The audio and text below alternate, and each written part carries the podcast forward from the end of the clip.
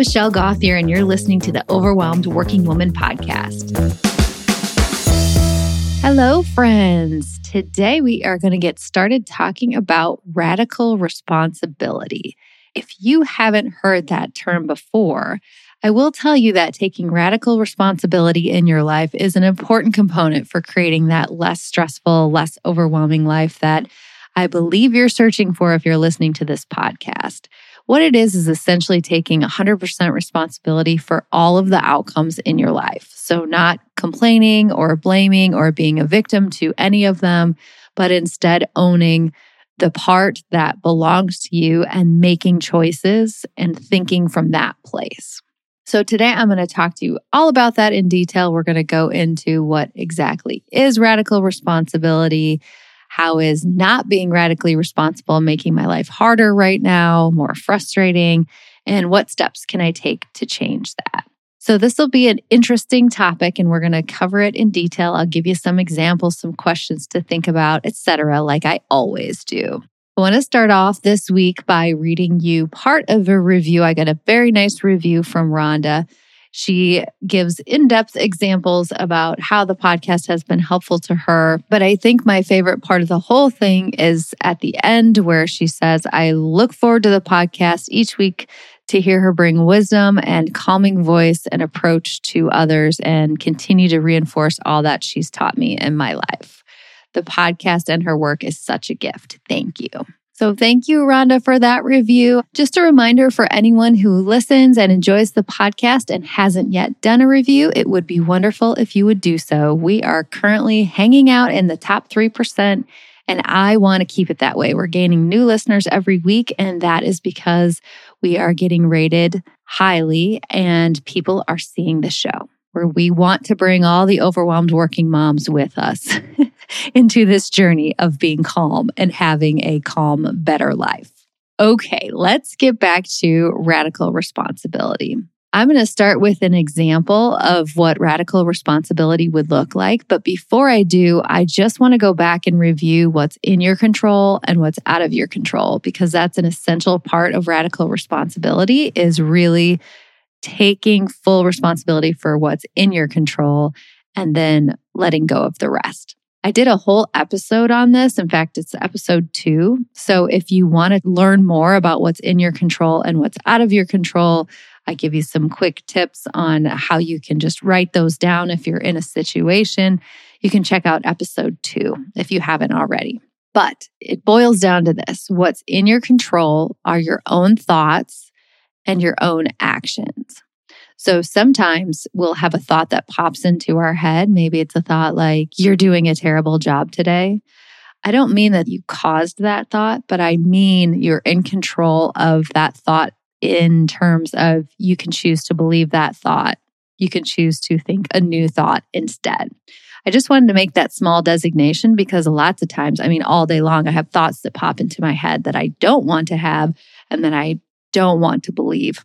Those are out of our control. That's just how our brain works. But what we are in control of is the thoughts that we choose to think and the thoughts we choose to believe and the actions that we take from there. What's out of your control is everything else, literally everything and everyone else. Your boss, your husband, the weather, the market, the traffic, all of that is beyond your control.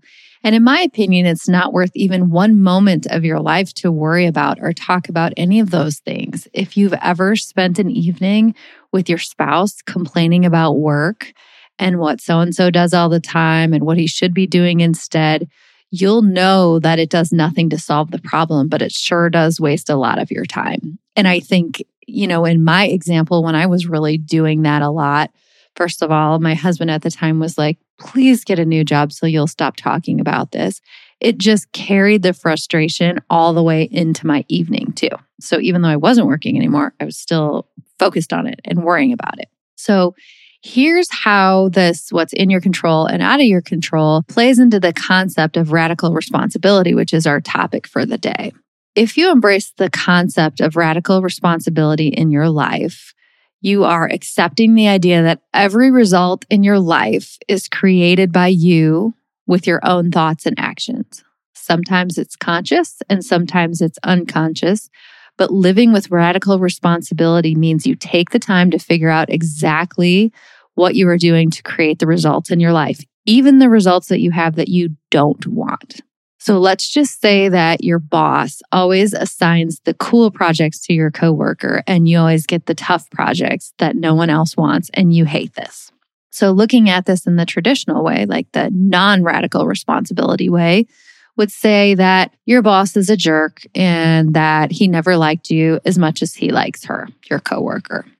But taking radical responsibility for the situation would say that you are creating the result of getting those tough projects intentionally or unintentionally. I think usually it's unintentionally with your own thoughts and your own actions.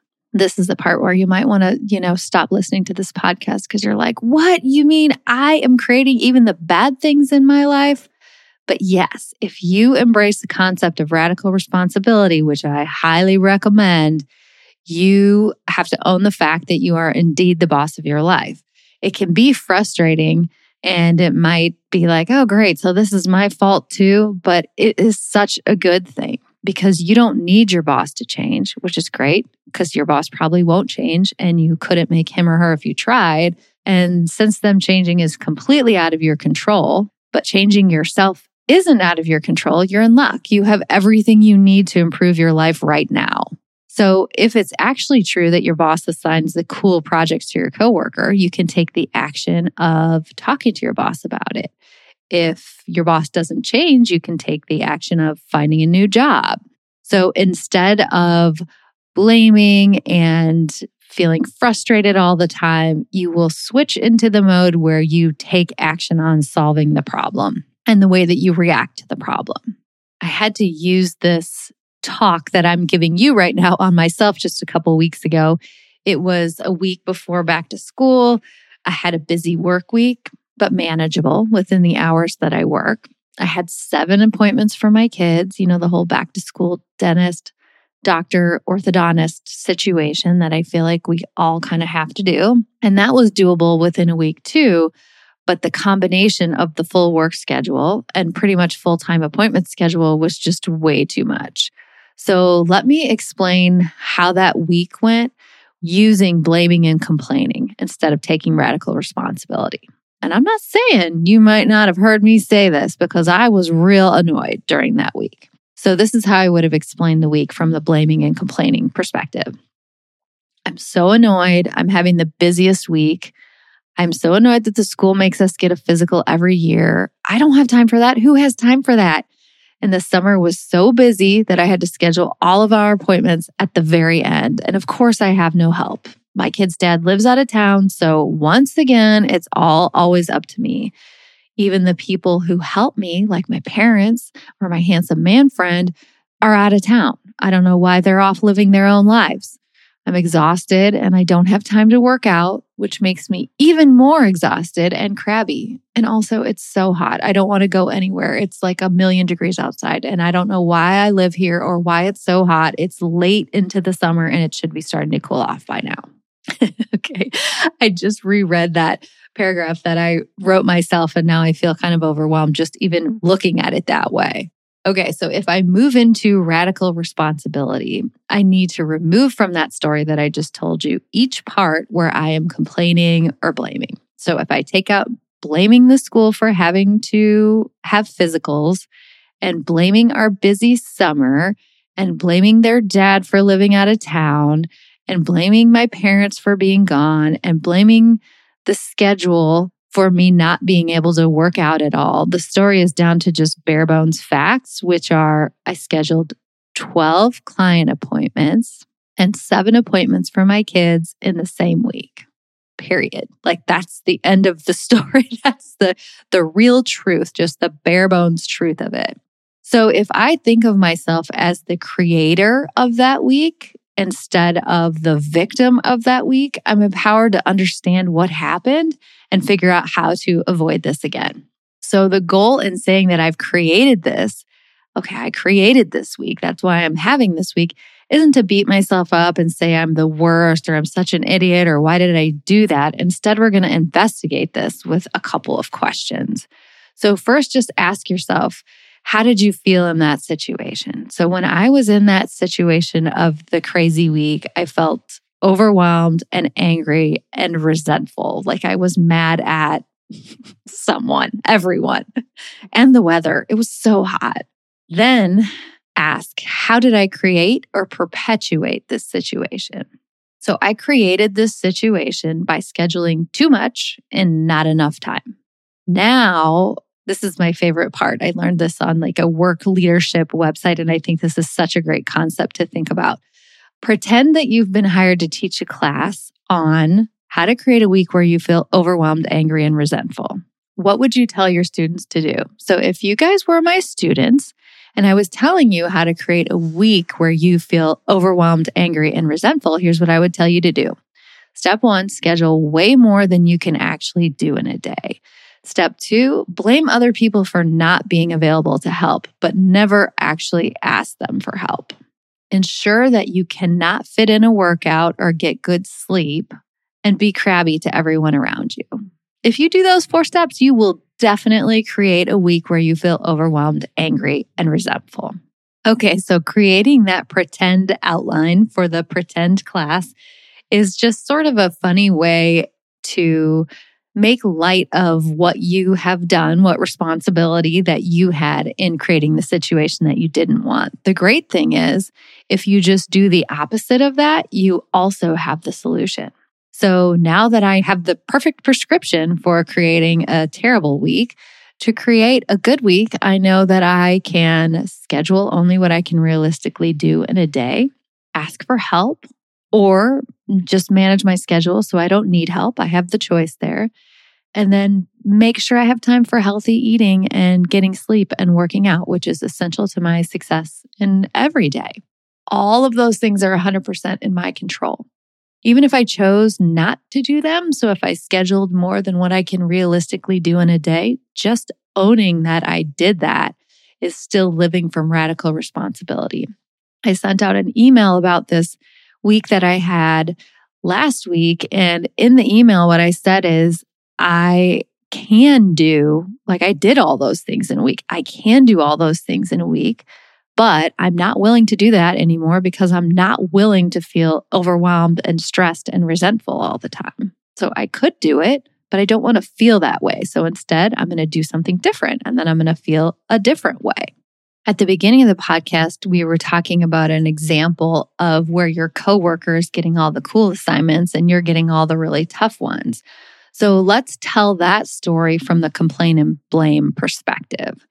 If you were telling that story, you might say, My coworker gets every cool project, like every time. My boss just likes her better. I don't get that because she actually doesn't even do a good job. Every time we get new assignments, I just brace myself because I know I'll get the bad one or the hard one. I can't talk to my boss about it because he'll get defensive. And I just keep hoping if I work hard that he'll change. So let's try these two questions that we used in the example I just gave you from my week. Let's try those two questions on this situation. So, how did this situation make me feel? Is question number one. Made me feel annoyed and resentful and angry. How did I create or perpetuate this situation? All right, the answer to this one could be something like Although I complain a lot, I've never talked to my boss about it. So it just keeps happening and I just keep getting mad about it. Now let's get ready to teach that pretend class of how to feel annoyed, angry, and resentful at work because you don't get the assignments you want. Step number one is expect that if you do a good job, you'll get the projects you want, but never actually ask for the projects you want or get clarification on the process of how they get assigned. Just hope it happens, but get mad if it doesn't. Spend a lot of time paying attention to the work your coworker does instead of focusing on your own work. Make sure to have a stressful day at work and don't make time for lunch so that you're hangry when you get home and then spend the whole evening with your family retelling the story and complaining. Okay, so now that we have the outline for our class on how to feel annoyed and resentful at work, you know you just need to do the opposite. So, number one, drop my expectations for what my boss will or won't do. Got a podcast on dropping expectations. Go listen to that one too. Ask him when we're both calm about how he assigns the projects. Ask for the projects you want. and then plan to eat lunch, maybe even take a walk at work. So by the time I get home, I can just be present with my family and not feel frustrated about work. Okay, so what if the boss doesn't make any changes? Then you can continue to take radical responsibility. You can tell him you're unhappy. You can start looking for more fulfilling jobs. You can start your own business. You can try to love the projects that you do get. You have so many options when you take radical responsibility instead of waiting for your boss or really anyone on earth to do something different. This concept of radical responsibility, in control, out of control, expectations, all of those things are really keys to creating a good life for yourself. And it's going to be a big topic in my new group coaching program called The Good Life. It's a 12 week program, and we will cover what we're talking about today and all the other things that I have referred to. Everything you need to create the good life, the kind of life where you don't feel overwhelmed, but you do feel present and calm, the kind of life where you have time and mental energy to enjoy your family and even enjoy your job. So, in this group coaching, you will learn the concepts like you do here, but you'll also get coached on specific situations in your life so that you can apply the tools and actually change them. And you'll be in an awesome supportive environment with other women who are trying to do the same thing. So, registration opens on September 24th. It's just a couple weeks. I'm limiting the group size. So, the earlier you sign up, the better. For now, just go to my homepage, michellegauthier.com. Link will be in the show notes as always. And sign up for my emails so that you're in the know. I'm also going to do some early bird pricing. So as soon as it comes up, there'll be early bird pricing and you can sign up ASAP. Okay. For today, as you're going about your day, just try to ask yourself, what would this situation look like if I took radical responsibility? Remember, that is no complaining, no blaming, fully asking, How have I created this situation that I am in? And what do I want to do next to not be in this situation anymore? You got this. See you next week. Thank you for listening to the Overwhelmed Working Woman podcast. If you want to learn more about my work, head over to my website at michellegauthier.com. See you next week.